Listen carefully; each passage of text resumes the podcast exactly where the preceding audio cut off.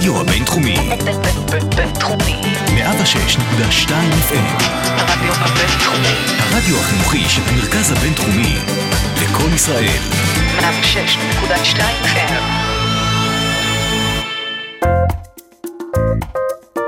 השעה הבינתחומית. פודקאסט שמחדד את המוח. עם שי קלוט. צהריים טובים לכל המאזינים שלנו והמאזינות. איזה כיף שהצטרפתם והצטרפתן לעוד שעה כאן בשעה הבינתחומית, תוכנית האקדמיה ברדיו הבינתחומי. אני שי קלוט, וממש כמו בכל שני בצהריים, מצטרפת, מצטרף אליי אחד החוקרים או החוקרות כאן במרכז הבינתחומי, לדבר על תחומי המחקר שלהם. והיום מצטרפת אליי פרופסור תמר שגיא, שהיא פסיכולוגית חברתית מומחית ליחסים בין קבוצות ומגדר. אה, היא אה, פרופסור כאן במחלקה לפסיכולוגיה בבית הספר ברוך איפצ'ר, ממש כאן במרכז הבינתחומי. אז היי תמר, היי, מה נשמע? בסדר גמור? איזה כיף שהצטרפת אליי. שמחה לבוא. ואמרתי באמת בפתיח אה, שאת אה, מומחית ליחסים בין קבוצות ומגדר, שזה נושאים שאותי מאוד מעניינים בלי קשר, ואני גם מקווה שהמאזינים שלנו אה, יתעניינו. אם הם מגיעים עם נתוני פתיחה שזה מעניין אותם, אז בכלל כיף, ואם לא, אז שייכנסו לזה תוך כדי, ומה טוב. אה, אז באמת אה, אמרתי בהתחלה שאת מומחית אה, לעניין של אה, יחסים בין קבוצות ויחסים אה, אה, בין אה, המגדר, בין מגדר ומגדר. אה, אז מה זה בעצם אומר, לאיזה תחום פסיכולוגי, מחקר פסיכולוגי זה מתקשר? כי אנחנו יודעים מה זה פסיכולוגיה קלינית, אנחנו יודעים מה זה פסיכולוגיה קוגניטיבית. מה תחום המחקר שלך בעצם, תחת איזה כותרת הוא נמצא?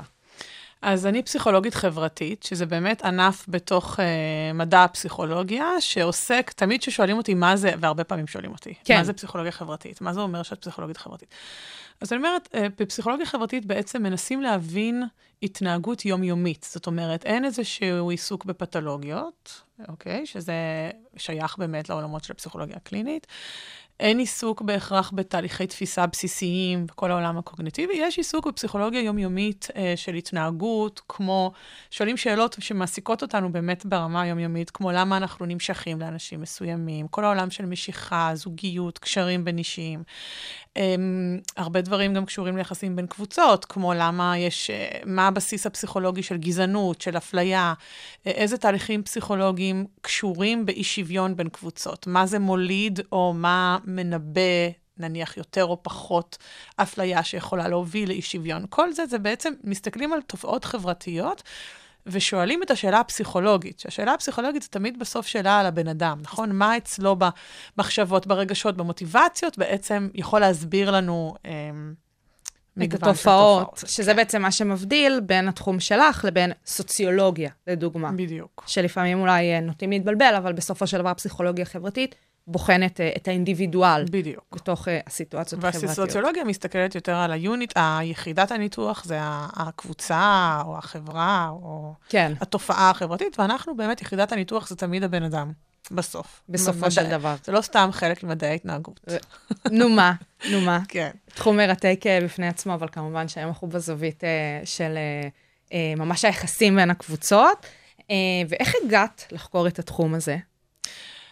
אמ, אז בתואר הראשון, אני זוכרת היטב שהיה לנו כזה קורס אחד בפסיכולוגיה חברתית, מתוך שלל הקורסים שלוקחים בתואר ראשון בפסיכולוגיה, שזה תואר בעיניי, אגב, מרתק, מרתק. מדהים, יש המון המון... אה, יש באמת קורס בפיזיולוגית, קורס בקוגניטיבית, קורס בתפיסה כזאת וכזאת, קורס בלמידה, קורס בפסיכופתולוגיה, קורס באישיות וקורס בחברתית. היה קורס אחד, היה לי מרצה מדהים, פרופסור אריה נדלר, ואני זוכרת שהנושאים האלה נורא עניינו אותי, ועשיתי לעצמי כזה note to self, שזה מעניין, שאולי, זה דבר הזה מעניין, כל העולם הזה, המחקר הזה, יש את כל המחקרים על קונפורמיות, זה פסיכולוגיה חברתית, אה, אה, כמו שאמרתי, כל מה שקשור לאינטראקציות בין אישיות, כל מה שקשור לתהליכים בין קבוצות. אמרתי, וואי, זה, קודם כל זה עניין אותי ברמה מאוד, אה, מאוד מאוד התחבר לי. אני חושבת, אגב, שהחיים בישראל הם מאוד מאוד ככה, זה, זה מאוד מאוד חזק. זאת אנחנו- קרקע פוריה פה. זה ממש אה, מה שנקרא מעבדה חיה ובועטת ליחסים בין קבוצות, וכל אחד הוא מעבדה חיה ובועטת ליחסים בין אישיים, אבל הבין קבוצות, התופעות האלה של גזענות ואפליה, זה מאוד מאוד ככה בחיים שלנו כל הזמן, ממש בתוך הגוף.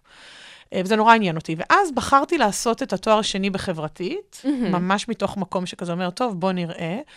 ועברתי חוויה ממש נפלאה בתואר השני, ממש העמקתי. ככה בתוך התחומים האלה, ועשיתי תזה עם פרופסור נדלר על... אמ, על פרויקטים בין פלסטינים ליהודים שהתקיימו אחרי הסכמי אוסלו. השאלה הייתה למה הם נכשלו, אוקיי? אוקיי. והתעסקתי וראיינתי כל מיני פלסטינים וכולי, וגם יהודים, והגענו למסקנות נורא מעניינות, ואז אני זוכרת שאמרתי לפרופסור נדלר, לאריה, "זה- אני אוהבת את זה, ראיתי שאני אוהבת את זה. בדיוק עכשיו דיברתי עם סטודנטית שרוצה לעשות תזה, ואמרתי לה, את, בתהליך של התזה את תביני אם את אוהבת את זה, כי זה לא תמיד כיף. זאת נקודת מפנה תזה. כן. הרבה זה- פעמים סטודנטים נכנסים לתואר שני ולמחקר במסגרת תזה, והם לא מבינים באמת אם מחקר זה משהו שהם ייהנו בו או לא, וזה נקודת מפנה. כן, התזה נותנת לך ממש מושג, או שאת באמת בסיוט, שזה המון משימות, זה נורא נורא כזה סיזיפי, וזה נורא נורא... יש הרבה פרוצדורליות כן. שצריכים פתאום להיכנס לבירוקרטיות כאלה ולקטנות. ודברים קטנים וזה. ואני ראיתי שמאוד, גם מעניין לי וגם נחמד לי, ואז באתי לפרופסור נדלר, אמרתי לו, איך אני הופכת את זה למקצוע? אז הוא אמר, צריכה להביא דוקטורט, נסעתי לארה"ב, עשיתי דוקטורט. אה, כן חשוב לי להגיד שרק אז, רק הברית בדוקטורט, התחלתי להיפתח קצת לתחומים של המחקר על מגדר. זאת אומרת, אוקיי. הייתי, הדוקטורט שלי הוא לגמרי על יחסים בין קבוצות שלא קשור, לא קשור למגדר, למגדר. בכלל, על יחסי כוח, התעסקתי הרבה ביחסי כוח, ולאט לאט כל הזמן ככה התגבשה לי ההבנה שבעצם יחסי מגדר, אה, זה case study, זה איזה מקרה פרטי של יחסי כוח שהוא נורא מעניין. כל הזמן ראיתי שזה נורא מעניין מבחינת הפסיכולוגיה של הדבר הזה, אבל המנחים שלי והכיוון שלי היה לגמרי יחסי כזה, הקלאסי זה היה יהודים ערבים, פלסטינים, ולאט לאט, זאת אומרת, בסוף הדוקטורט, הדוקטורט שלי הוא לגמרי לא קשור במגדר, אבל תמיד ככה העניין מאוד התפתח. ואז- פזלת, פזלת. כן, וכשחזרתי לארץ ונכנסתי לבינתחומי, אז התחלתי גם uh, לאט לאט יותר ויותר להיכנס לזה, והיום זה עיקר העבודה שלי, ועיקר העיסוק שלי זה במגדר, אבל כן חשוב לי להגיד שהבסיס והמומחיות, אפשר להגיד, הראשונית או האמיתית שלי, זה ביחסי כוח, בפסיכולוגיה של יחסי כוח, שזה מאוד רלוונטי, כי ככה אני גם ניגשת לעולמות של המגדר. שזה אוקיי? מאוד מאוד מעניין שאת אומרת שבסופו של דבר זאת איזושהי זווית ראייה אולי ראשונית מבחינתך, כשאת מגיעה לבחון את הנושא הזה. נכון. זאת, זאת, זאת הפרספקטיבה שלי. שזה, אוקיי, יש שיגידו שזה שנוי במחלוקת. זה מאוד, זה אה, מאוד, זה מאוד פמיניסטי. כל, ה, כל הגישה הפמיניסטית זו גישה שאומרת, יחסי מגדר זה יחסי דיכוי, וצריך קודם כל לה, להסתכל על זה. להכיר בזה. כן, להכיר בשביל- בזה. כן.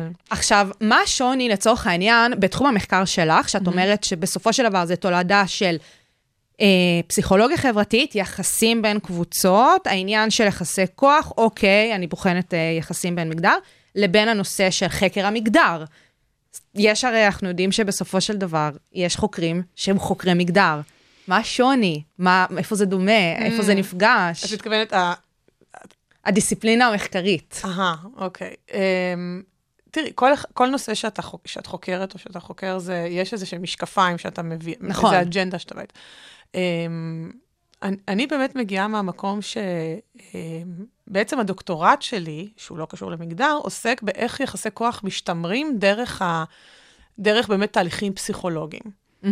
בעיקר אצל הקבוצה המוחלשת. זאת אומרת, הדוקטורט שלי אה, מתבונן על איך בתוך יחסים בין קבוצות, הקבוצה המוחלשת בעצם עושה כל מיני פעולות וחושבת כל מיני מחשבות ש, ש, שמשמ, שמשמרים את, את יחסי הכוח. אוקיי? שמשמרים את עצמם בתוך איזושהי כן, נקודה... בדיכוי. בדיוק. באמת.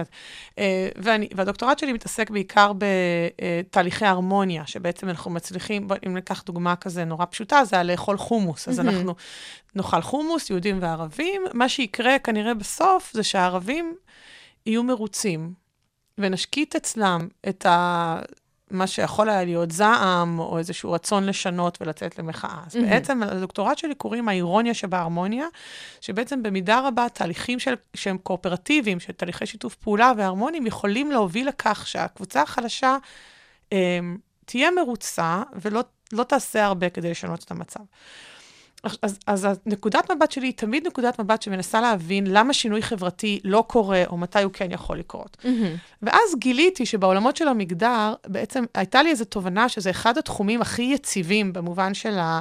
עד כמה יש אי שוויון שהוא מפושט, שהוא חזק, שהוא היסטורי, שהוא כמעט אוניברסלי, אה, וזה נורא יציב. זה נורא נורא יציב. זה איזושהי מערכת שקשה לשנות אותה. בדיוק.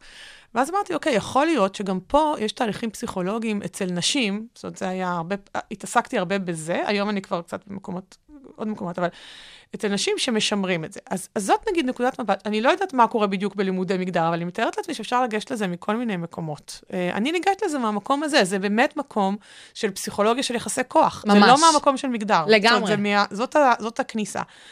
אה, אבל זה הוביל אותי עם השנים, למשל היום עיקר העיסוק שלי זה בהורות ממגדרת. אולי זה בגלל שאני נהייתי אימא עם הזמן וכולי. אבל, אבל גם הורות ממגדרת, שזה הנטייה של הורים בעצם להסליל את הילדים או למגדר את אנחנו עושות פה הילדים. ספוילר, כי אנחנו נדבר על אה, זה גם. אוקיי. לא, זה טוב, זה ככה רק מאזינים ייכנסו. כן, אבל אני אומרת, גם זה, הכניסה שלי לזה היא, היא, היא משם, כי אני חושבת שהורים שממגדרים פחות, בעצם עושים משהו שיכול לתרום בסוף לשינוי חברתי. מבינה? אני תמיד באה, מה, זאת הנקודת, כאילו, כניסה שלי לתוך העולמות בכלל, אגב, של המחקר. שזה מעולה, וזה מאוד כיף שיש לך... לא, באמת, כן. אני, לאורך הזמן ולאורך התוכניות, אז באמת אה, התחלתי להבין כל מיני תפיסות ביחס למחקר וביחס לזוויות מחקריות, ואני חושבת שבשלב מסוים חוקרים שמבינים שיש איזה קונספט, אה, קו מחקרי שאיתו הם הולכים, אז באמת אה, הקו המקשר הזה עובר בכל המחקרים שלהם. נכון. זה, זה כמו חתימה כזאת, וזה מאוד נכון. מעניין. אני כאילו, כשאני ניגשת למחקר, אני יודעת שפחות או יותר זאת תהיה הזווית, אבל תמיד יש את הדברים שהם נכון. קצת אה, שונים ומעניין אה, לראות אותם, אה, שזה סופר מגניב. אה, אז בואי נתחיל לדבר באמת על המחקרים שלך, אוקיי. אה, ונתחיל רגע בדבר, במחקר, אה, שמדבר על ההבדל בין התפיסה החברתית-תרבותית והתפיסה הביולוגית-מהותית, בהקשר אה, של אה, בינארית מגדרית, אוקיי. איך אני אגדיר את זה? אפשר להגדיר את זה בהקשר ככה? למגדר. בהקשר- בהקשר למגדר. כן, כן. ואנחנו נרחיב על הכל, כי אמרתי פה מלא מושגים. כן, כן, אפשר מאוד בקלות לפשט. את זה. אנחנו נפשט את זה, ואת אוקיי. תסבירי בדיוק על המחקר שלך, אוקיי. ובאמת אה, אה, כל העניין הזה. אה, אז אולי תסבירי מה הייתה מטרת המחקר. אמ, אז קודם כל יש, אני באמת אסביר משהו על הגישות האלה. זה בעצם, אמ, הנקודת מוצא פה, זה שבעולם שלנו יש מלא הבדלים בין גברים לנשים. זאת אומרת, את יודעת, נניח יגיע איזה חייזר או חייזרית, ינחתו בכדור הארץ, כן. הם, הם יגיעו כנראה די מהר למסקנה שיש הבדל, שיש פה כנראה שני יצורים, שני נכון. סוגים, נכון? יש כאילו משהו שנראה עם שיער ארוך ובגדים כאלה. נכון. משהו והם גם עושים דברים שונים, נכון? זאת אומרת, בשוק העבודה נניח, הוא סופר ממוגדר עדיין. לגמרי. זה, זה ממש קיצוני, יש לך עדיין 80 אחוז במקצועות הטכנולוגיים זה גברים, 80 אחוז... זאת אומרת, העולם הוא נורא נורא, תיכנסי לתוך בתים ממוגדר לחלוטין, הגברים באים מאוחר יותר, הנשים נמצאות עם הילדים, עדיין, הנשים עושות את מירב עבודות הבית, זה עדיין, זה אני אומרת, אגב, בביטחון מלא. לא, אנחנו יודעים את זה. נתונים, כן. מי שרוצה להתווכח, כאילו, אה, יש כן. דבר כזה, קוראים אותו גוגל, לכו תבדקו. הכל ממוסמך. housework, housework data, יש בקטליסט, בכל השנים, זה מאוד, זה מאוד, זה עולמי. זאת אומרת, נשים עושות בערך פי שתיים. גם בשוודיה וגם באיראן, הכל בסדר. אז, אז יש המון הבדלים. זאת אומרת, זה נראה, כאמור, בלי עכשיו, עוד לא נכנסתי ללמה, יש המון הבדלים. ואז השאלה המעניינת פה במובן הפסיכולוגי החברתי, זה איך אנשים מסבירים לעצמם את זה, אוקיי? זאת אומרת, איזה תיאוריה יש לאנשים, לא מדענים או מדעניות. לא, לא, מה אנשים מספרים מספר לעצמם? לעצמם, שזה על אגב למה זה. קורה? זה תיאוריה יומיומית. זה כן. נקרא, יש, יש מינוח כזה שנקרא lay theory, שזה תיאוריה שיש לאנשים שהם lay people, כאילו לא מדענים, על, על העולם. אז מה אנשים אומרים לעצמם כשהם רואים את זה? עכשיו, אז פה נכנסות בעצם הגישות שאת אמרת. זו דרך אחת להסביר את זה. בואי ניקח נגיד דוגמה, אה, אה, נכנסת לאיזה בית, ובאמת האישה עושה את עבודות הבית, והאבא הולך לעבודה. כמו בשיר, אבא הלך לעבודה. כן. נכון? זה כאילו ככה זה נראה בבית. ואז את אומרת, אוקיי, דרך אחת להסביר את זה, זה שפשוט אה, החברה שלנו מבנה, או כל הזמן, כל החיים מסלילה נשים להיות אימהות, להיות caregivers, אה, לדאוג לאחר, להרוויח פחות, לא לצפות מעצמן יותר מדי בשוק העבודה, אה, לעשות ויתורים. ואת הגברים מחנכים או מסלילים להיות דומיננטיים, אסרטיביים, להילחם על שלהם, להיות תחרותיים, לעשות, to pursue, לשאוף למקצועות טכנולוגיים, למקצועות שמרוויחים בהם. ואז תרוצי 30 שנה קדימה, תקבלי זוג שהגבר עובד עד מאוחר, מביא את הכסף, האישה עושה את הדברים האלה בבית, ולא מאוד, זאת יכול להיות שהיא גם מורה לפילאטיס או ליוגה, וזה נחמד, אבל אין לה באמת קריירה, ו- וזה המצב בבית הספציפי הזה, בגלל שהחברה הסלילה, הכתיבה להם בעצם אה, אה, מסלולי חיים כאלה. זאת גישה שהיא מאוד מאוד, מה שנקרא של הבניה תרבותית חברתית, אה, שמניחה שכמעט אפשר לשים הכל על תהליכים של הסללה, שהם תהליכים שקשורים אפשר לשאול איך זה קורה, אז להגיד בקצרה, אה, יש מהם ציפיות שונות, הם, עוד בבטן, יש מחקרים למשל שמראים שעשו מחקר נורא נחמד על אה, הורים אה, להיריון ראשון, אוקיי, ושאלו אותם איזה מתנות הם יבחרו לעובר שייוולד. כן. הם ידעו כבר את המין, אוקיי? כן, כן. וראו שזה נורא מוגדר. זאת אומרת, מלכתחילה, עוד לפני. שהם אפילו פגשו את היצור. העובר, או יש עובר בבטן, והוא כבר מקבל מתנות שמתאימות, למ... ל... בואי, לא למגדר שלו, לאברי הרבייה שלו. כן, שה- ורוד לבת, כחול לבן. אז, אז זה ממש מראה נורא חזק את ההסללה, כי זה, את נולדת ושמו אותך בחדר ורוד עם פלאפי טויז, עם צעצועים כאלה רכים. כן, כן. בובות.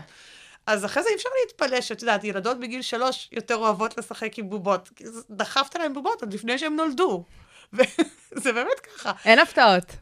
כן, וכן, עכשיו הראיתי בדיוק בשיעור את ה... עשו מחקר נורא מצחיק, כאילו, באמת מגניב, שלקחו תינוקות בגיל חצי שנה והחליפו את הבגדים. זאת אומרת, את הבנות הלבישו כמו בנים ואת הבנים הלבישו כמו בנות, והביאו אנשים זרים כן, רנדומליים. שישחקו איתם. ואז ראו מה הם נותנים להם לשחק. אז ל... זה היה לגמרי לפי הלבוש. אז הבנות שהיו לבושות כמו בנים קיבלו רובוטים וכאלה, את יודעת, כאלה דברים שהם יכולים לשבת עליהם עם גלגלים וזה, והבנים שהיו לבושים כמו בנות קיבלו את ה fluffy toys והזה. זאת אומרת, אנחנו ממש, יש לנו איזו קונספציה של מה הבן או בת אמורים להיות, לפני שהם באמת מביאים את עצמם. וזאת, זה, זה ממש מראה את התהליכים של ההסללה. אז זאת גישה אחת, שאומרת הסללה, תרבות, חברה, טה-טה. גישה שנייה, זו גישה שהיא באמת אחרת לחלוטין, שאומרת, זה לא משנה מה את עושה ומה את אומרת ומה אתה עושה או מה אתה אומר, בסוף יש לנו פה באמת ביולוגיה שונה. כרומוזומים שונים, כרומוזומים של מין, יש לזה evidence, הורמונים שונים, יש לזה evidence. הדברים האלה קשורים, כמובן, יש לנו אברי רבייה, שזה סט שונה לגמרי, זה מוחלט, קשור להורמונים, לכרומוזומים, והדבר הזה בסוף מתרגם לעולמות מנטליים שונים, כלומר, למוח זכרי ומוח נקבי.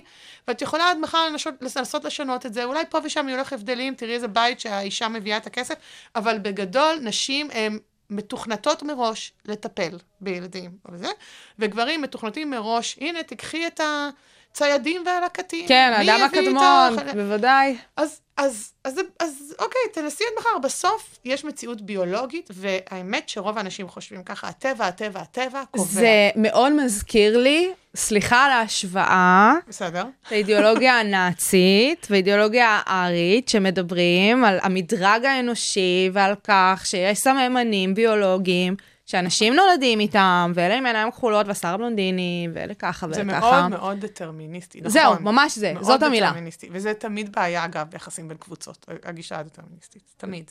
ואנשים ששולפים את הקלף הזה, אז הם כאילו, מבחינתם, סיימו את הדיון. זאת אומרת, נכון. ככה הקבוצות מחולקות, נכון. ככה הן נולדו. נכון. השונות היא ביולוגית, גנטית, לא משנה איך תקראי לזה. ודי, כאילו, נכון. שחררו. אבל במקרה של מגדר זה... זהו, מה במיוחד- השוני? במקרה של מגדר יש לך פה באמת... אה, זה אתגר. למה? כי גברים ונשים אכן באמת שונים. הם באמת שונים באמת ביולוגית. שונים.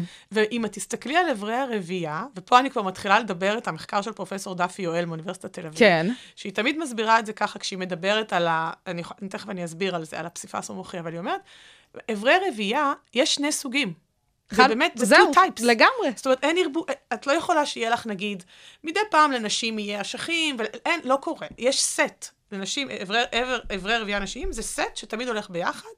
אברי רבייה גבריים, זה סט שתמיד הולך ביחד. אין, זה לא משתנה לפי המצב, זה לא מתערבב לפעמים, זה, זה תמיד ככה. נכון. אז זה נורא, זה, זה נורא הגיוני שאנשים יניחו שאם יש אברי רבייה שונים, ואנחנו יודעים גם שהם בעצם תולדה של כרומוזומים שונים, ואנחנו יודעים שגם יש הורמונים, הורמוני מין. נכון, נכון. נכון. אז זה נורא הגיוני. זאת אומרת, אני לא מאשימה את ה... זה לא כמו להאשים באידיאולוגיה הארית, זה קצת זה. כי רוב אמרתי האנשים... מראש שאני... לא, בסדר, אני, אמרתי אני מראש. לגמרי, אני גם חושבת שזה לא, שזה לא, זאת, זאת השוואה לא לא נכונה, כי כן, יש לה את ההיבט הדטרמיניסטי, ומבחינת ההשלכות שלה, יש כאן משהו שאפשר, זה. אבל, אז אי אפשר, אני בעצם אומרת, אי אפשר להאשים אותם שהם עושים את ההיקש הזה. אז הם אומרים, "טוב, כנראה יש לנו פה שני סוגים, אבל זה לא הכל. זאת אומרת, יש כאן, אה, החשיבה המהותנית בעצם אומרת שיש, בעצם, שיש מוח זכרי ומוח נקבי, כמו שיש שני סוגים של אברי רבייה, יש שני סוגים של מוחות, והמוח מכתיב את העולם המנטלי שלנו, ולכן אי אפשר, זה ממש כמו הספר הזה, נשים מאדים, גברים מנוגה, סליחה. הפוך. נשים מנוגה, גברים ממאדים. נשים מנוגה, עוד לבת שלי קוראים נוגה. אוי ואבוי. גברים ממאדים, נשים מנוגה, ו, אה, ו, וזה בעצם, שם גם זה מתואר, שבעצם יש משהו נורא fundamentally different, כאילו. אז אלה גישות נורא שונות. זה, זה נקודת ההתחלה רגע של המחקר, שהמאזינים שלנו יבינו. הבדל בין שתי גישות. ומה את שתי עשית? גישות, זהו. עכשיו, מה שאנחנו שאלנו בתוך המחקר זה לא מה נכון, כן. ומבחינת המה נכון, באמת יש את העבודה של פרופסור דפי יואל, שאני יכולה לדבר עליה, שאני חושבת שהיא נורא נורא מעניינת בהקשר הזה. לגמרי. אמ, אבל אם לתת את התשובה הקצרה, זה כמו תמיד. למעשה, כמו בכל תחום, יש פה גם אה, אה, סיבות ש, שקשורות בתורשה, בביולוגיה, וגם סיבות חברתיות שמולידות הבדלים. זאת אומרת, זה... זה- בכל תחום. זה, זה, זה, כן, או, זה... מרעיש מאוד. באמת. גם, כן, יש ביולוגיה שונה, יש גם המון סוציאליזציה שונה. אז הדברים האלה בקומבינציה, אנחנו יודעים את זה אגב מכל התיאוריות של האבולוציה, הסביבה מאוד, את הסביבה מעצבת בעצם את ה... נכון? את האתגרים האבולוציוניים. אז הסביבה יש לה השפעה, הביולוגיה יש לה השפעה, וביחד יש השפעות מפה ומפה. אנחנו לא מנסים להכריע בתוך ה... מה שיותר מעניין, וזה, אה, שוב, וזו העבודה של פרופסור יואל, מה שיותר מעניין זה האם באמת יש לנו שני סוגי מוחות. או, אוקיי? או. זאת אומרת, היא אומרת, זה לא מעניין אותה אם זה ביולוגי או זה חברתי. על נניח זה היא זה לא חברתי. מתווכחת, היא כן, אומרת, נניח זה ככה חברי, זה. כן, אוקיי, חברה. האם החברה מייצרת לנו שני סוגי מוחות? זאת, זה בעצם, או האם הביולוג... האם יש לנו שני סוגי אנשים באמת? ואת זה אפשר לבדוק עם המחקרי מוח, כי אם את נכנסת לתוך המוח, עם, ה, עם, ה, עם הטכנולוגיה שזה... את יכולה להסתכל, את יכולה להסתכל בפנים על כל ההיבטים שעושים, יש הרי המון שזה מחקר של בעצם, מוח לצורך היום. העניין, פסיכולוגיה קוגניטיבית יותר בהקשר המגדרי. נוירו, נכון. אוקיי. נוירו, נכון. נוירוסקולוגי בעצם, אז, אז נוירוסיינס וכל הזה.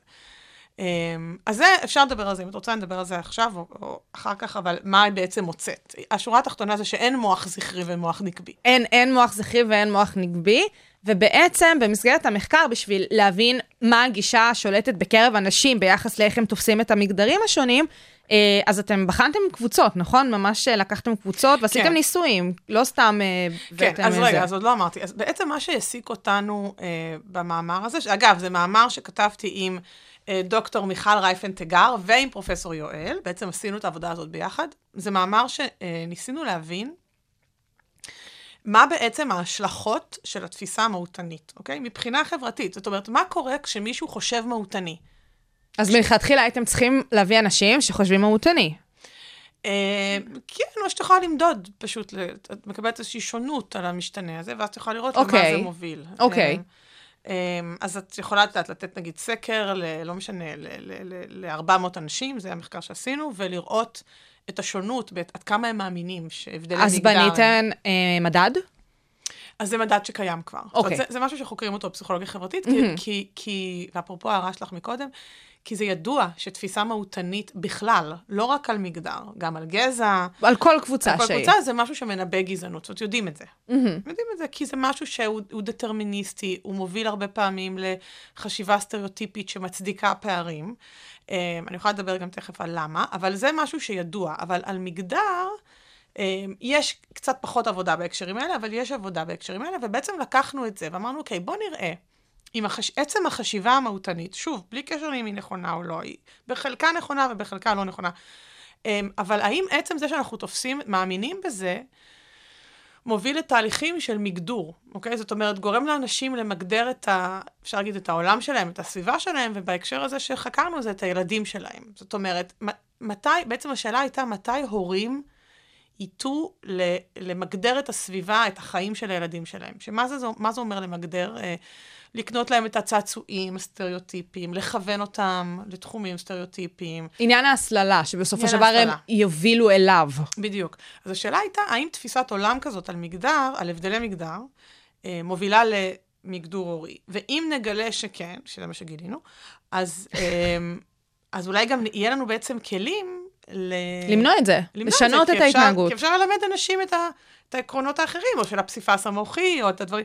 יבואו ויגידו כן. לך, אבל מה זה משנה? למה לשנות התנהגות כזאת אה, בכלל? שאלה מעולה. למה?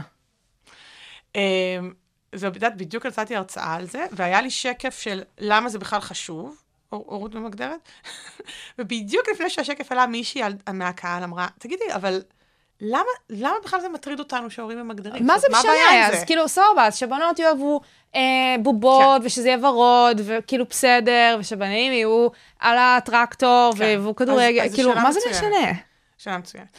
אז יש לי שתי תשובות. זאת אומרת, אחת, זה שיש מחקר שמראה אמ, שלהתנסות בצעצועים מסוימים יש השפעה אה, סיבתית על תחומי עניין ועל אה, מה שנקרא אמונה עצמית בתחומים האלה. שזה, זאת אומרת, את אמרת פה איזושהי אבולוציה של ילד שמתחיל מ, אוקיי, סבבה, הילדה תשחק בבובה, ואז לאט לאט היא פחות תעשה דברים טכנולוגיים, ולאט בדיוק. לאט היא לא תרחיב חמש מתמטיקה ופיזיקה, ואז היא גם לא תהיה מתכנתת. וכאילו, זה. בדיוק. זה, זה, זה בשביל, קיצרתי למאזינים את התהליך. נכון. ויש אגב מחקר מדהים בעיניי שמראה את זה די עכשווי, שלקחו ילדים בכיתה א', ושאלו אותם כמה אתם אוהבים לשחק ברובוטים, כמה מעניין אותם טכנולוגיה, ילדים בני שש בארצות הברית. אמ, כמה אתם חושבים שאתם טובים ברובוטיקה וזה. היה הבדלים מגדריים, בנות המ- הרבה פחות מבנים, אוקיי? זה לא מפתיע. זה פשוט כאילו- ככה. מסלילים אותם אחרת. ואז הם עשו משהו נורא פשוט, הם לקחו, עשו מה שנקרא הקצאה רנדומלית, וחצי מהילדים, הבנים והבנות, לקחו אותם ל-20 דקות התנסות עם כזה, זה נקרא תכנות מותאם גיל, שזה בגדול כמו מכונית עם שלט. זאת אומרת, את לוחצת על הטלפון ו- ואיזה רובוט כן. זז, זה ממש כמו מכונית עם שלט. זה, זה, כמו זה, שיעור פרטי על התחום הזה. בדיוק, משהו נורא נחמד, הם כזה לוחצים והרובוט זז, ואחרי זה שאלו אותם את השאלה הפשוטה, זאת אומרת, את הילדים האלה גם שאלו כמה אתם אוהבים, נראה לכם שאתם טובים בזה, אוהבים רובוטיקה, אוהבים זה וזה. כל ההבדלים המגדריים נעלמו כליל. ברור, כי הם התנסו. נטו בגלל ההתנס... בזכות ההתנסות כן. ותשומת הלב, ההסברים, ופשוט לבוא וזה. זה בעיקר ההתנסות. עכשיו, זה, זה, זה ניסוי שהוא כזה נורא obvious, אבל הוא, בעיניי, הוא ממש חשוב, חשוב ללמד אותו, כי אז אתם מבינים מה המשמעות של התנסות, נגיד מכונית עם שלט. מכונית עם שלט זה כיף אדיר לכל ילד. נכון. זה תכנות, זה א' ב' בתכנות, אתה נכון, לוחץ נכון, משהו נכון. אחר זז. איזה ילדה קונים לה מכונית עם שלט? או זה לא- כדורגל. זה לא של בנות. נכון, או לשחק עם כדור. או לשחק עם כדור, או, או, טוב, את היום... יודעת מה? שבנים ישחקו עם בובות ויהיו רגישים לגמרי. ומשפחה. לג- הרבה פעמים שאנחנו. נותנים את הדוגמאות האלה, אה, אני מן הסתם בצד שלך, כן? אבל הרבה פעמים שאנחנו נותנים את הדוגמאות האלה, שוכחים אנחנו את הבנים. שוכחים את הבנים. נכון. עכשיו, אנחנו מגיעים לגילאים בוגרים יותר, ואז נורא קל לנו לבוא ולדבר על בנים שהם חסרי רגישות, נכון. והם לא מספיק רגישים. ואגרסיביים. ואגרסיביים והכול, נכון. ואוקיי, אף אחד לא חשב רגע לעצור ולחשוב שפה יש בעיה, ואולי לגמרי. איתם צריכים לעבוד מגיל צעיר יותר על לגמרי. התחומים האלה. לגמרי, והיום דווקא בתוך הספרות על הילדים, רואים שבנים יותר, אה, בעצם מופנית כלפיהם יותר ביקורת כשהם סוטים מהגבולות המגדריים. זה נכון, לבנות נגיד יותר מותר. אני היום. חושבת שזה נכון, אני, כאילו, זאת אומרת, אה, גם כשעשיתי את התחקיר אז קראתי את זה בחלק מהדברים ששלחת לי, ובאמת אני חשבתי על זה רגע אה, במובן החברתי ומה שנמצא מסביבי. כשבחורה אוהבת כדורגל וספורט, אז אוקיי, זה מוזר, אבל כאילו, היא לא הזויה. אבל נכון. כשבחור פתאום אוהב, לא יודעת מה, אה, לראות ממש אירוויזיון, והוא לצורך העניין לא הומו או משהו כזה, אז זה מוזר. אז הוא כנראה הומו. אז הוא כנראה הומו. נכון. וזה נכון, זה כאילו, בדיוק זה. ו- ו- והגבולות האלה, זה מוזר, כאילו בחורה שתלבש עכשיו חולצת ספורט, כאילו כדורגל וזה, אוקיי, סבבה, כאילו זה מה שהיא... נכון, אבל נכון. גבר שפתאום ילך עם דברים יותר ורודים, זה יראה מוזר. נכון מאוד, ואפרופו זה, יש מחקר על ילדים בגיל שלוש. שלוש. שלוש, זה, תמיד אני מראה אותו בשיעורים, שהראו אה, בן שמחזיק ברבי, או בת שמחזיקה טנק, שזה בעצם שני ילדים שעושים את הדבר הזה, ה counter סטריאוטיפי. בדיוק. אה, או שהבן מחזיק טנק והבת מחזיקה ברבי. זאת אומרת, יש לך בעצם ארבע אופציות. אופציות. ו- והם נשפטו, הם כאילו עשו application לאיזה גן, בארצות הברית עושים application לגנים, לא משנה, וראו שמי שנשפט באופן הכי שלילי זה הבן עם הברבי. הוא היה נראה לא כל כך בסדר. משהו לא בסדר. זה כמו הוא שאת נראה אומרת, לא בסדר. משהו לא בסדר. עכשיו, he wouldn't fit, הוא כאילו לא מתאים, אולי יש שם משהו קצת לא זה. וזה, בעיניי זה מדהים, זה נורא מעניין לחשוב אגב למה. זאת אומרת, למה בעצם השיפוט כלפי בנים? ואני תמיד אומרת, אנחנו בעצם, זה נורא שקוף לנו, דרך אגב. אנחנו אומרים, מגדר ישר נשים, נכון? צריך לקדם נשים וזה. וזה שקוף לנו בעצם החסרונות, ה-disadvantages שגברים חווים, שבעיניי הם אדירים, הם עצומים. למשל, אפילו כל הסיפור של ההורמונים, של אוקסיטוצין, שזה הורמון שהוא, קוראים לו הורמון העושר, הורמון האהבה, זה הורמון שמשוחרר כשמטפלים בתינוק, גם בהנקה. אבל גם כשמטפלים בתינוק. עכשיו, מחקרים מראים שאבות שמטפלים בתינוקות שלהם, כן. משוחרר אצלם אוקסיטוצין. עכשיו, התענוג הזה נמנע מהם, למרות שהן אוהבות. אתה לא תגידי שהם עושים פה איזה משהו אקסטרה, נולד להם ילד, אבל זה נמנע מהם, כי החברה לא נותנת להם להיות בבית עם הילדים. זה פשוט נורא. שאין, את יודעת, שעכשיו הגענו בישראל לשיא, שמונה ימים חופשת לידה בחוק לגבר. זה כאילו משהו מטורף. בלי קשר ליכולת להחליף את החופשת לידה בין הגבר לאישה, אז כאילו השלושה כן. חודשים שככה מגיעים לזוג, בחוק עוד שמונה ימים לגבר לגבר, בלי קשר. נכון. כדי שגם במקביל אה, תהיה חופשת לידה. אבל זה בעיניי, נגיד, דוגמה, זה גברים לא יוצאים במחאה נגד זה, כי זה גם, זה כאילו לא גברי. אבל זה זה, בעיניי זה disadvantage עכשיו, נוראי. גם מה שמדהים זה שאת uh, אמרת כמה פעמים כבר, שבתוך המחקרים של יחסי, יחסים בין קבוצות, העניין המגדרי זה עוד פחות חוקרים את זה, ובתוך העניינים של יחסים בין מגדר, אז לא חוקרים את הזווית הגברית. נכון.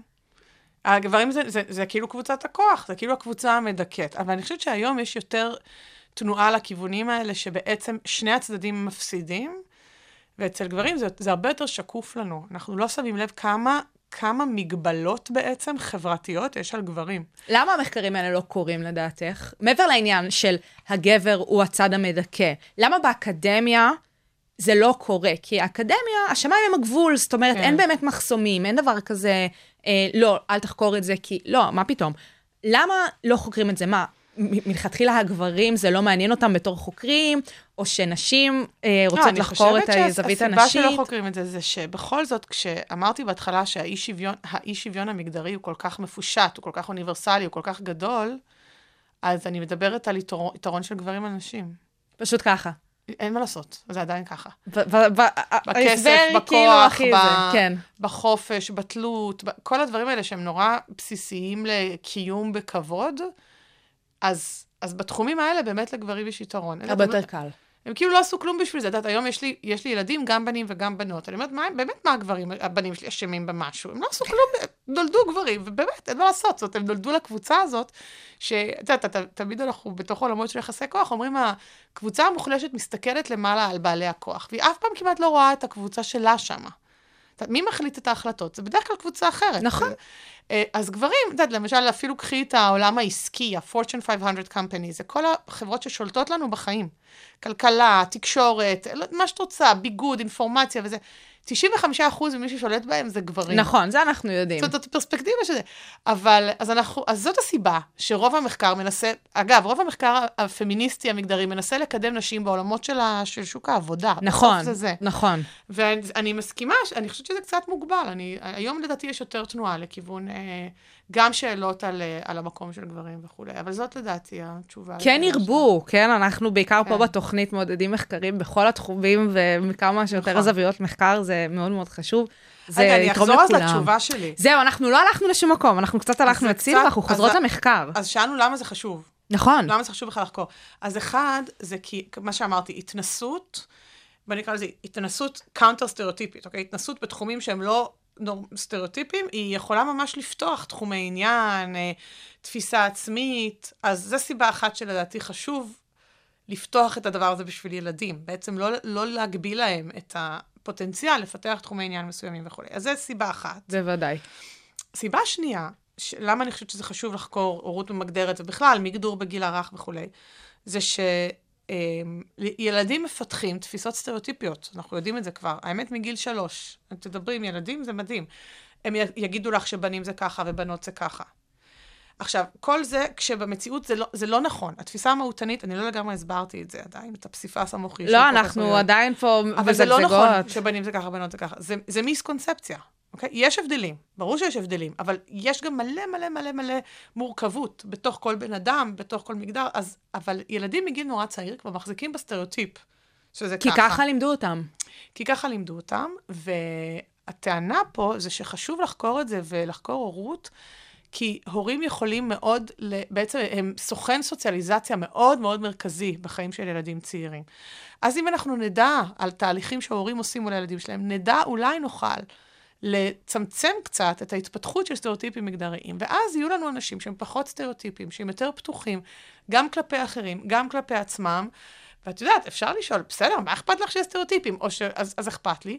או שגם אפשר להגיד, אמ, אבל הסטריאוטיפים הם נכונים. ופה אולי באמת שווה לדבר קצת אם זה נכון או לא. אני יכולה לנסות להסביר בקצרה את, אנחנו ה... נשמח. את המודל של דאפי, כי אני חושבת שהוא נורא נורא חשוב כן, ומעניין. זה, זה, זה קצת אה, מכניס שנייה לתוך המחקר במובן ה... לקרביים שלו, אז אני אשמח שבאמת תסבירי על אוקיי. המחקר שלה ועל התיאוריה. אז המחקר שלה, היא בעצם, אז היא ניסתה לענות על השאלה, האם יש כזה דבר, מוח נשי ומוח גברי. עוד פעם, שיש- העניין הביולוגי כן. בעצם. כמו שיש אברי רבייה שני סוגים, האם יש שני סוגים של מוחות? אם כן, אז כנראה זה לא מיסקונספציה להגיד אה, שהבנים יצאו לשחק כדורגל, שהבנות יציירו, כי באמת יש לנו שני סוגים של מוחות, זאת אומרת, יש פה ואי אפשר לברוח מזה, ונכון, לפעמים הטבע קצת מפשל, ויש את הבנות שאוהבו יותר כדורגל, ויש את הבנים שאוהבו פתאום ברביות ואופנה. וזה נכון. בסדר, אבל מלכתחילה נולדנו כך וכך. כן, עם שני סוגי מוחות. אז היא ניסתה בעצם לענות על זה, היא עשתה, אה, בעצם העבודה שלה, היא, היא בעצם אפיינה, קודם כל היא אומרת, הדבר הראשון שדפי מוצאת ואומרת, וברור שהיא אומרת את זה כמו שכל אחד שחוקר ביולוגיה יגיד את זה, זה שיש הבדלים בין המינים. כן. יש הבדלים במוח. זאת נקודת המוצא. יש הבדלים. יש הבדלים, לא כולם כאלה גדולים, בסדר? יש הבדל, רוב ההבדלים הם לא כאלה דרמטיים, אבל יש הבדלים בממוצע. כמו שאגב, יש הבדלים באישיות בין נשים לגברים, גברים יותר, אה, אה, נשים נגיד יותר אמפתיות בממוצע, זה לא הבדל כזה גדול, אבל יש הבדל כזה. אה, גברים יותר מדווחים על הערכה עצמית, על ביטחון עצמי, זאת אומרת, יש הבדלים. זה קודם כל, היא מתחילה בזה שאומרת, יש הבדלים גם במוח. ואז אגב, גם כולם נרגעים. כי, כי מה שאנחנו חושבים שאנחנו כל הזמן רואים, אז היא אומרת, כן, יש הבדלים. אבל אז היא בעצם אומרת, האם, שני, האם ההבדלים האלה, אוקיי, ש, שיש יש המון הבדלים, האם הם מייצרים לנו שני סוגים של מוחות? כלומר, האם אצל גברים באמת יש אפיונים שהם, רוב, זאת אומרת, כמעט כל האפיונים במוחות של גברים זה אפיונים שגברים גבו- גבוהים בהם, נכון.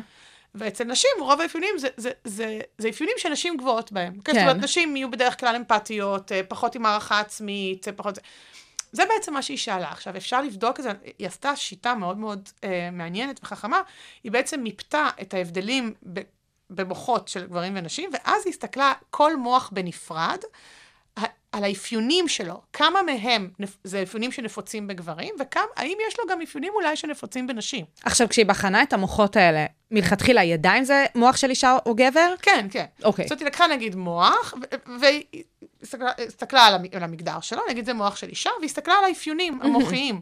אז נגיד, היו שם, נגיד, חצי-חצי, אוקיי? נגיד, חצי מהאפיונים שם באמת זה אפיונים שגברים גבוהים בהם, כי הם נפוצים יותר בגברים, וחצי אפיונים שנשים גבוהות בהם. או, אוקיי? ואז הם התחילו לראות לאט לאט, אמרו, טוב, יכול להיות שזה כאילו מקרי, רוב המוחות הם בטח זה. אבל מה שהם מצאו, שזה באמת מדהים, שאין כמעט מוחות שהם או זה או זה. זאת אומרת, הרוב המוחלט של המוחות, זה מוחות שהם פסיפס של אפיונים. ש- כלומר, שאי אפשר לאפיין אותם בצורה חד משמעית. אי אפשר, וגם את לא יכולה לדעת מה יהיה האפיון, אוקיי? זאת אומרת, יכול להיות לך אה, גבר, וניקח שנייה את התכונות, שהוא עם הערכה עצמית גבוהה, והוא גם נגיד צופה הרבה בפורנו, נגיד זה גם משהו זה, אבל הוא גם נורא דואג למשקל שלו. זה אפיון שהוא נפוץ אצל נשים. אצל נשים. מה, מה זה הדבר הזה? זה פסיפס, יש לו אפיו- אפיונים כאלה ואפיונים כאלה. עכשיו, את לא יכולה לדעת, אי אפשר לנבא איזה אפיון בדיוק יהיה לכל בן אדם. מה שאת כן יכולה לנבא, זה שברוב המוחלט של המקרים יהיה לך פסיפס של אפיונים. עכשיו, יכול להיות שלגברים יהיו יותר אפיונים גבריים, כן. אוקיי? אבל את לא תדעי איזה, את לא תדעי כמה, זה לא בהכרח. אבל יכול להיות שזה יהיה ברוב המקרים, ועדיין יהיו שם אפיונים נשיים ואת לא יודעת איזה. זאת אומרת, עכשיו יש פה משהו, אמירה מאוד עמוקה, שקצת קשה להבין אותה, אני מלמדת את זה מלא זמן בשביל להסביר. שבעצם אומרת שאין דבר כזה. בעצם מוח של אישה, אין דבר כזה, יש פסיפס. זה הדבר הכי פשוט שיש. כן, זה פשוט, לא- זאת אומרת, כל פעם שאנחנו אומרים, הגברים ילכו, אני חושבת שכל מי שמכיר גברים ונשים יבין כמה זה פשוט מה שאמרת. כי זה ככה. כי זה ככה. נכון, זה מה שזה, זה גם מה שדפי אומרת, תסתכלו פנימה. מה זאת תסתכלו על אומרת? אנשים שאתם מכירים. בטח. ואתם תגלו- נכון, אז זה ה... ה... אז הרעיון הזה, אבל זה, זה חתרני במובן שזה כאילו חותר מתחת לכל הרעיון הזה של עכשיו הבנים יצאו לשחק כדורגל והבנות יציירו. כי זאת אמירה של שני סוגים, ובעצם הפסיפס אומר, אין שום... אין שום דרך לדעת שזה יהיה נכון. יהיו לך כאלה שאוהבים את זה, וכאלה שאוהבים את זה, כאלה שאוהבים גם וגם, כאלה ש... יהיו לך כל מיני קומבינציות, זה החיים, זאת נכון. האמת הביולוגית בעצם.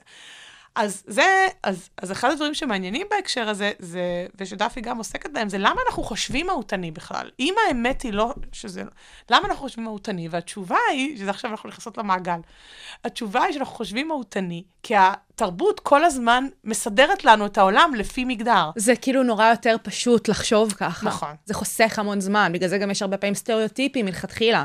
כי נכון. סטריאוטיפים חוסכים לנו זמן. נכון. ואנחנו מבחינה קוגניטיבית נורא נמשכים לזה, זה נכון. אבל תשמעי, אז, אבל אפשר להגיד, אוקיי, אם יש לנו, אם זה חוסך לנו זמן, אז למה אנחנו לא תופסים את כל העולם ב...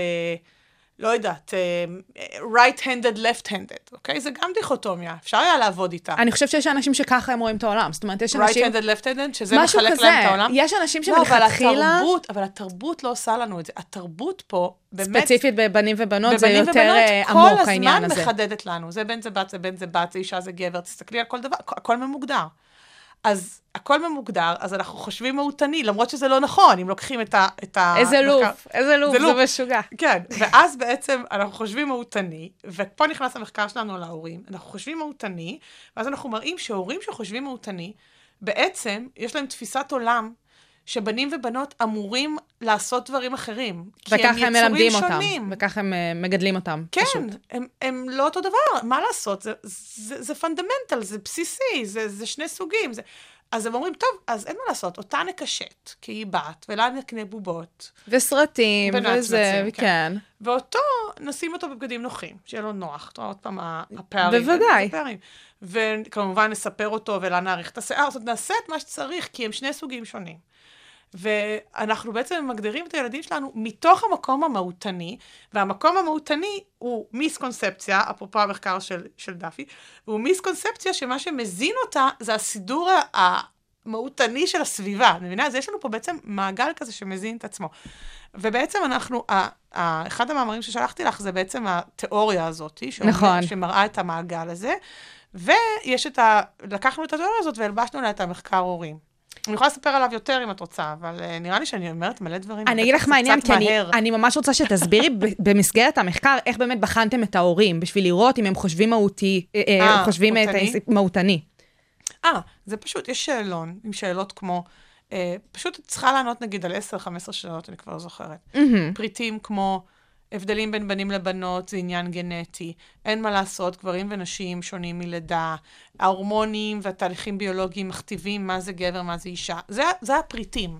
את עונה עליהם ומייצרים לך ממוצע שתופס את הציון שלך במהותנות מגדרית. הוא יכול להיות נמוך, הוא יכול להיות גבוה. ואז בעצם בודקים, זה בעצם מחקר קורלטיבי, בודקים האם יש קורלציה בין תפיסה מהותנית, כלומר, ככל שאנשים עולים, ב- ככל שיש לך אנשים גבוהים יותר בסולם, האם גם יש לך אנשים שמגדירים, האם אלה האנשים שגם ממגדירים יותר? אוקיי? זאת קורלציה. זה בעצם לקחת שני משתנים אצל, אצל אותו בן אדם, נכון? ולראות אם ה, אה, ככל שעולים במשתנה אחד, גם עולים במשתנה השני. ואז אז שאלנו את, השאלות האלה על המהותנות, וכדי למדוד מגדור, עשינו משהו בעיניי נורא מגניב, שבעצם אה, ביקשנו מההורים לבחור מתנה לילד שלהם. מהמם. הם לא ידעו שזה מדד של מגדור, וזה היה אגב לפני המדדים. זאת אומרת, זה היה לפני הכל. הם נכנסו למחקר, אמרנו להם, תבחרו מתנה, יש לנו פה הגרלה, היה להם רשימה של 20 מתנות, וחלק מהמתנות היו מתנות כאילו גבריות, וחלק נשיות, אוקיי? אז היה שם נגיד גיבורי על, וכדורסל וכדורגל וכולי, והיה שם גם האיפור ובובות וכולי, ואז ראינו איזה מתנה הם בחרו, וזה היה המדד של המגדור. הופה. כן. אז, אה, ואז בעצם ניסינו להבין אם ככל שההורה יותר מחזיק בתפיסות האלה הגנטיות, הזה, הוא גם יותר אה, אה, ייטה לקנות מתנה שהיא ממוגדרת, אוקיי? וראינו את הקורלציה הזאת. זאת אומרת שכן, הדבר הזה קורה, זה קורה דרך תפיסות אידיאולוגיות, זאת אומרת, מי שחושב מהותני, חושב באמת שגברים ונשים, בנים ובנות שייכים לעולמות שונים, הם שונים. וזה מנ- מניב את המגדור של המתנות. וזה, זאת אומרת, זה מחקר אה, ראשוני שעשינו, ועכשיו אנחנו בעצם עושות לזה שחזור, מנסות להבין, וכשזה יהיה יותר מבוסס, אז נוכל גם, אה, את יודעת, לחשוב, אוקיי, איך להתערב, אולי צריך לתת את האינפורמציה הזאת על הפסיפס, או על משהו אה, שקשור, בשביל לנסות קצת לשחרר אצל אנשים את התפיסה המהותנית. ואגב, זה מאוד קשה. זה מאוד קשה, ומה שמעניין אותי זה גם האם הסיפור הזה של התפיסה המהותנית, היא בהכרח, אה, כשחושבים את זה על אה, גברים ונשים, אה, בנים ובנות, מה שזה לא יהיה, אם זה גם מתקשר לתפיסה מהותנית בנוגע, ביחס לקבוצות אחרות. זאת אומרת, אה, לצורך... שאלה מעניינת. זאת אומרת, האם בהכרח מי שחושב מהותני ביחס לבנים ובנות, חושב אותו דבר נגיד ביחס למזרחים ואשכנזים, אה, יהודים ומוסלמים, מה שזה לא יהיה, תלוי בוודאי בקבוצות שנמצאות מסביבנו, אה, והאם זה הולך יד ביד. כן, אז יש, לדעתי, כן, יש, אני, נס- אני נזכרת, קודם כל, בכלל, התפיסה המהותנית קשורה לבסיס של אישיות שהוא יותר שמרני. אוקיי, אני לא מופתעת. בדיוק. דונלד טראמפ, סליחה רגע על הדוגמה המאוד מאוד אינטואיטיבית ששלפתי פה. נכון.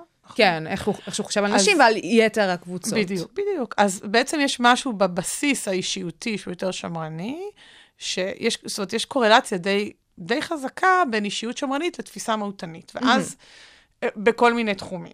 אה, אז כן, אז אני חושבת שכן, זה לא מפתיע, יש פה משהו, אבל זה כן מעניין, ופה אני צריכה לחשוב, או צריך לחקור את זה, אם המהותנות המגדרית, נגיד, היא יותר דרמטית, נגיד, מסוגים אחרים של מהותנות. כן, זה כי- נורא מעניין. צריך, לדעתי, כאילו, כמו שאמרתי, יש משהו בס, בסיפור של זה שהחברה והתרבות עושה את ההפרדה הזאת בין גברים ונשים בצורה כל כך מובהקת, כאילו מחלקת גברים, מחלקת נשים, צעצועים זה, צעצועים שם, אז האם זה בהכרח משפיע על האופן שבו אנחנו מהותניים לקבוצות אחרות גם?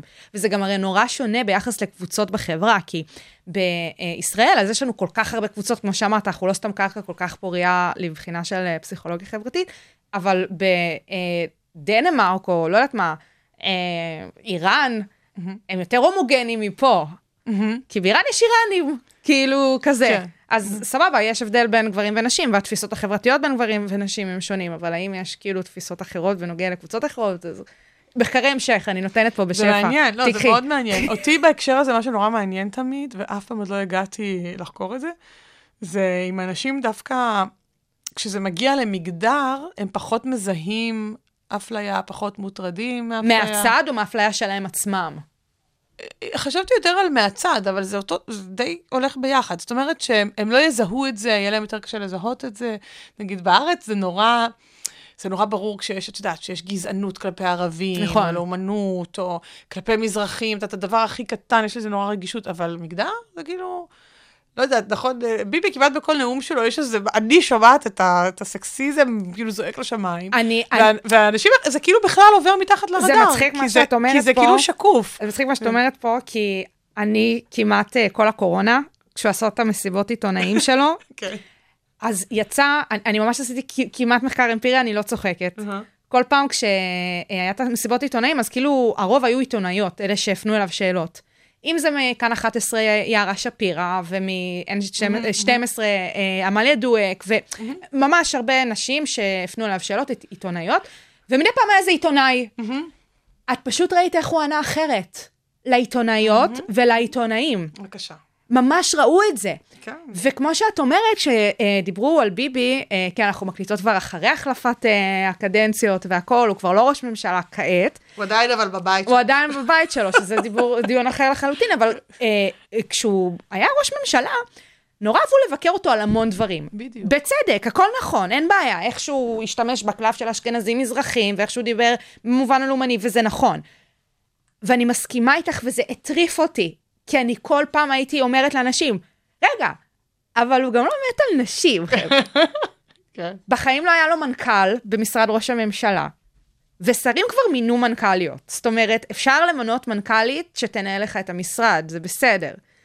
אה, ובאופן כללי, הממשלות שלו לא כל כך היו רוויות נשים, לאורך כל הקדנציות שלו. והתמיכה שלו בנתן אשל, וזה כן, שהוא השאיר כן, כן, אותו, כן, כן. שהוא אפילו לא ידע מה זה התנועת מיטו. בדיוק, אותו, בדיוק. ואנחנו נכון. כאילו זולגות פה לפוליטיקה, אבל דבר כן. ראשון, האישי הוא פוליטי, וכאילו סבבה והכל נכון. אבל לא, אבל זה צריך דוגמה, להבין את זה. זה, זה, זה, זה, זה פשוט דוגמה אחת לאיך שהאפליה המגדרית היא כמעט, היא, היא, אם היא לא זועקת לשמיים, כמו פערים בשכר על הנייר, נכון, אז כאילו, על מה מדובר? על מה מדובר? ואגב, זה קשור למהותנות, אומרים, זה לא אפליה, זה ככה, הם שונים, מה את רוצה? מה... זה-" ואז זה בהקשר שאמרת על סוגים שונים של מהותנות, זה מעניין יהיה לחקור, אם את יודעת, על, אותם, על אותו מטריק, כאילו על אותו סולם, המהותנות המגדרית היא יותר, אה, את יודעת, קיצונית מאשר מהותנות מסוגים אחרים. יכול להיות שהם קשורים, אבל זה דווקא משהו שיכול להיות באמת מעניין. יש מדדים שונים לסוגי מהותניות? כן. זאת אומרת, כשבודקים מהותנות כן, של יש אה, מהותנות של מגדרית, גזע, מהותנות אה, מגדרית, יש מהותנות... אה, אה, מעמדית אולי? אה, יכול, יכול להיות שאפשר לפתח את זה, כן. יאללה. תלכי, תפתחי. לפתח. מה, אני בעד, כמה שיותר תחקרו, לי זה יותר אה, עניין, אני לא... זה מעניין. לא, אני באמת, מסכימה איתך. באמת, כי, כי אני חושבת שבסופו של דבר אה, המחקרים באמת מסבירים לנו את התופעות, מה שקורה מסביבנו, מי שלא מבין את זה חבל מאוד ושיתעורר. אה, אז יאללה, לכו תקראו מחקרים. אה, ובאמת אה, הסיפור הזה, אוקיי, אנחנו מדברות פה על הורות ממגדרת, ולאורך כל התוכנית הזאת, אה, וגם דיברנו על הסכנה, ולמה זה באמת בעייתי. ואני הולכת פה רגע לסוגיה שאולי בשנים האחרונות אה, קורית, ולא לא ברור לי מה המחקר חושב על העניין הזה. הסיפור של אה, שינוי מין, אוקיי? שינוי מגדרי. אה, תהליכים לשינוי מגדריים. אה, בהקשר של הסיפור של ה- התפיסה החברתית לזה. המ- המחקר יודע לתת לזה איזשהו מענה מהבחינה הזאת? כי דיברנו נגיד על השונות המגדרית, ואיך אנחנו כן. תופסים בנים שאוהבים ברביות וכאלה. נכון. אבל זה כאילו אפילו שלב אחד אה, קדימה. מדברת על הטרנסג'נדר? כן, טרנ- טרנסג'נדריות, למיני, ל- את יודעת, כן. לסוגיה. יש, יש על זה מחקר, האמת. יש אנשים שזה מה שהם עושים. אמ, קודם כל, ישר צץ לי מחקר שפשוט קראתי אותו לא מזמן, שבדקו, נתנו לאנשים מאמר על הבדלי מגדר כמהותניים או לא. אוקיי. בעצם ניסו לתפעל את הדבר הזה. זאת אומרת, שזה אגב אנחנו גם עושים עכשיו, עושות עכשיו, לנסות לי- לייצר את זה אצל אנשים. את יודעת, אני אתן לך עכשיו איזה עדות ממיליון מחקרים, לא מיליון, אבל... את משכנעת אותי, שה- אני אני שהכל ניטרלית. ביולוגי, אני בדיוק. ניטרלית, אני לא חושבת לא ככה, לא ככה, סבבה. אני, או שאת חושבת איכשהו, אבל אני מחזקת לך כרגע את התפיסה המהותנית. זה מה שנקרא. זה תפעול כרגע.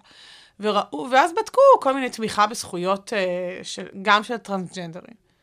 והמחקר הזה הראה, ובאמת שהוא התפרסם גם לפני איזה שנה, שמי שחשב מהותני פחות תמך בזכויות של טרנסג'נדרים. כשההסבר הוא באמת שהחשיבה המהותנית היא נורא, היא, היא הופכת אותנו לנורא חסרי סובלנות לכל סטייה מתוך המשבצת הנורמטיבית הסטריאוטיפית. עכשיו, הטרנסג'נדרים עושים את הדבר ה... הכי קיצוני. הם נכון. בעצם, הם, הם uh, in a way, למרות שלדעתי, הם עוברים צד, הם איכשהו שומרים על הדיכוטומיה, כי הם לא אומרים אני לא זה ולא זה.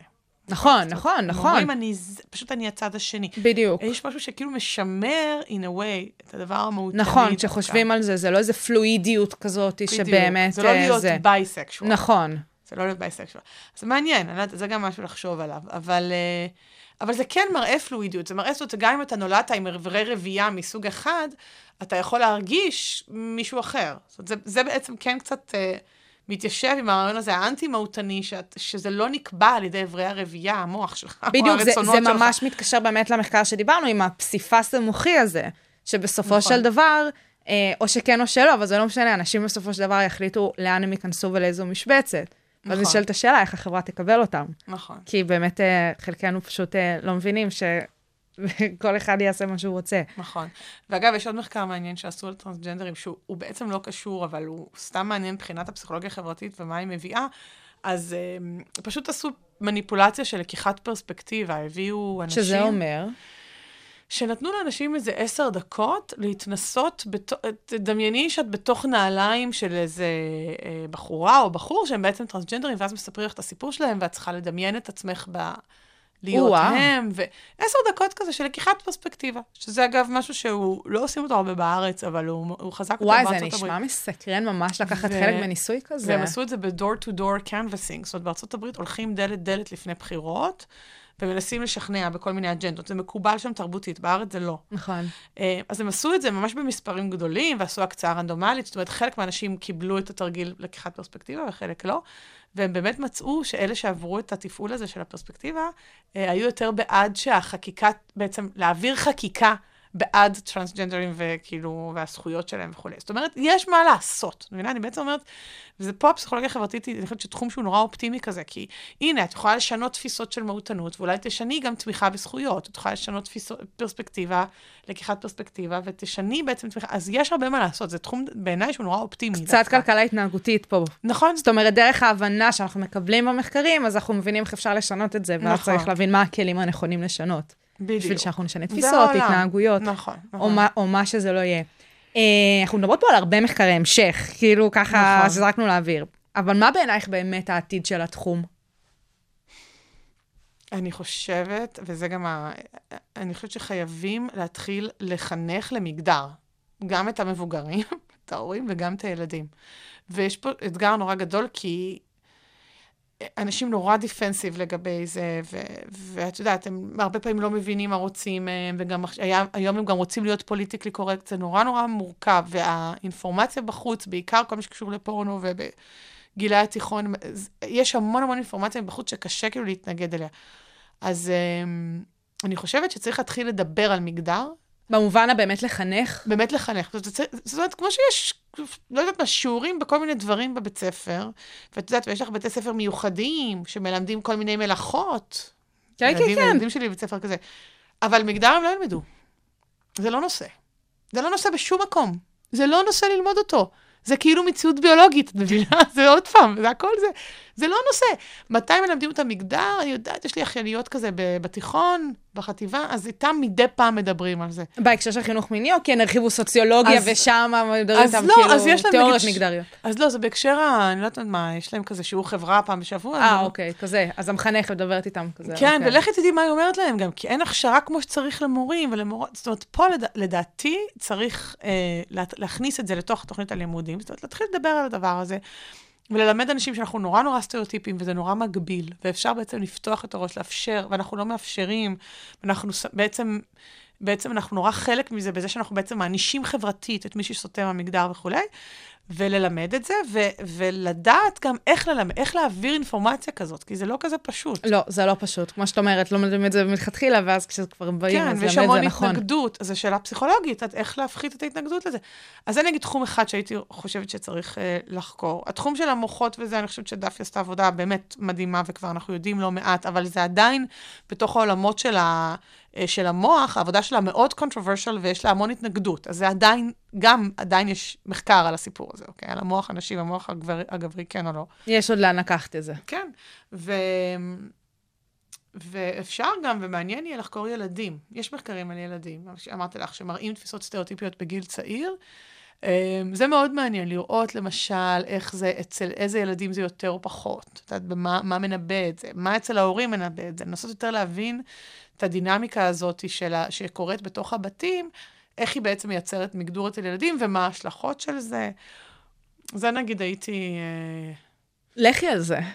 כן.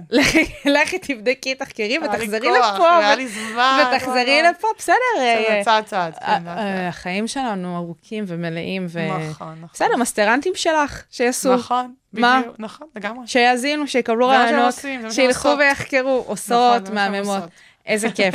אה, טוב, השעה הזאת הייתה רוויה, ממש. דיברתי המון ומהר. אבל דיברת, לא, לא לא מסכימה איתך, מהר? לא אוקיי. דיברת מהר, לא, דיברנו זה ממש... שאת תופסת מהר, זה לא אומר שהמאזינות והמאזינים שלך בהכרח, אבל בסדר. לא, לא, הן כן, ואני אוקיי, ממש. שמחה, אני מקווה לפחות, אבל אין להם ברירה, אין להם ברירה. נכון. לדעתי היה כל כך מעניין שאי אפשר לפספס פה שום דבר. איזה כיף. אה, ולצערי באמת הגענו לסיומה של השעה. בלי ששמנו לב, היא פשוט רצה אצה לה. אה, דיברנו באמת על המון נושאים תחת הסיפור הזה של יחסים בין קבוצות ומגדר, אה, אז אנחנו נאלץ לסיים אותה. ממש כאן עכשיו, פרופסור תמר שגיא, המון תודה לך וכיף. ועל המחקרים שלך, אה, וכמו בכיף. שאמרנו, מחקרים שלך, תעשי נעשה ונבוא. ותבואי. אה, אז המון המון תודה לך. וגם לכם ולכן, המאזינים והמאזינות היקרים והיקרות שלנו, המון תודה שהייתם איתנו כאן בשעה הבינתחומית, תוכנית האקדמיה כאן, ברדיו הבינתחומי, 106.2 FM. את התוכנית הזאת, תוכניות נוספות, אתם יותר ממוזמנים ומוזמנות להאזין באתר של הרדיו הבינתחומי, באפליקציה, וכמובן שבכל אפליקציות ההסכתים הקרובות לביתכם. אני הייתי שי קלוט, ואתם, אה, אני ממש מקווה שיהיה לכם המשך יום מקסים. יאללה, ביי.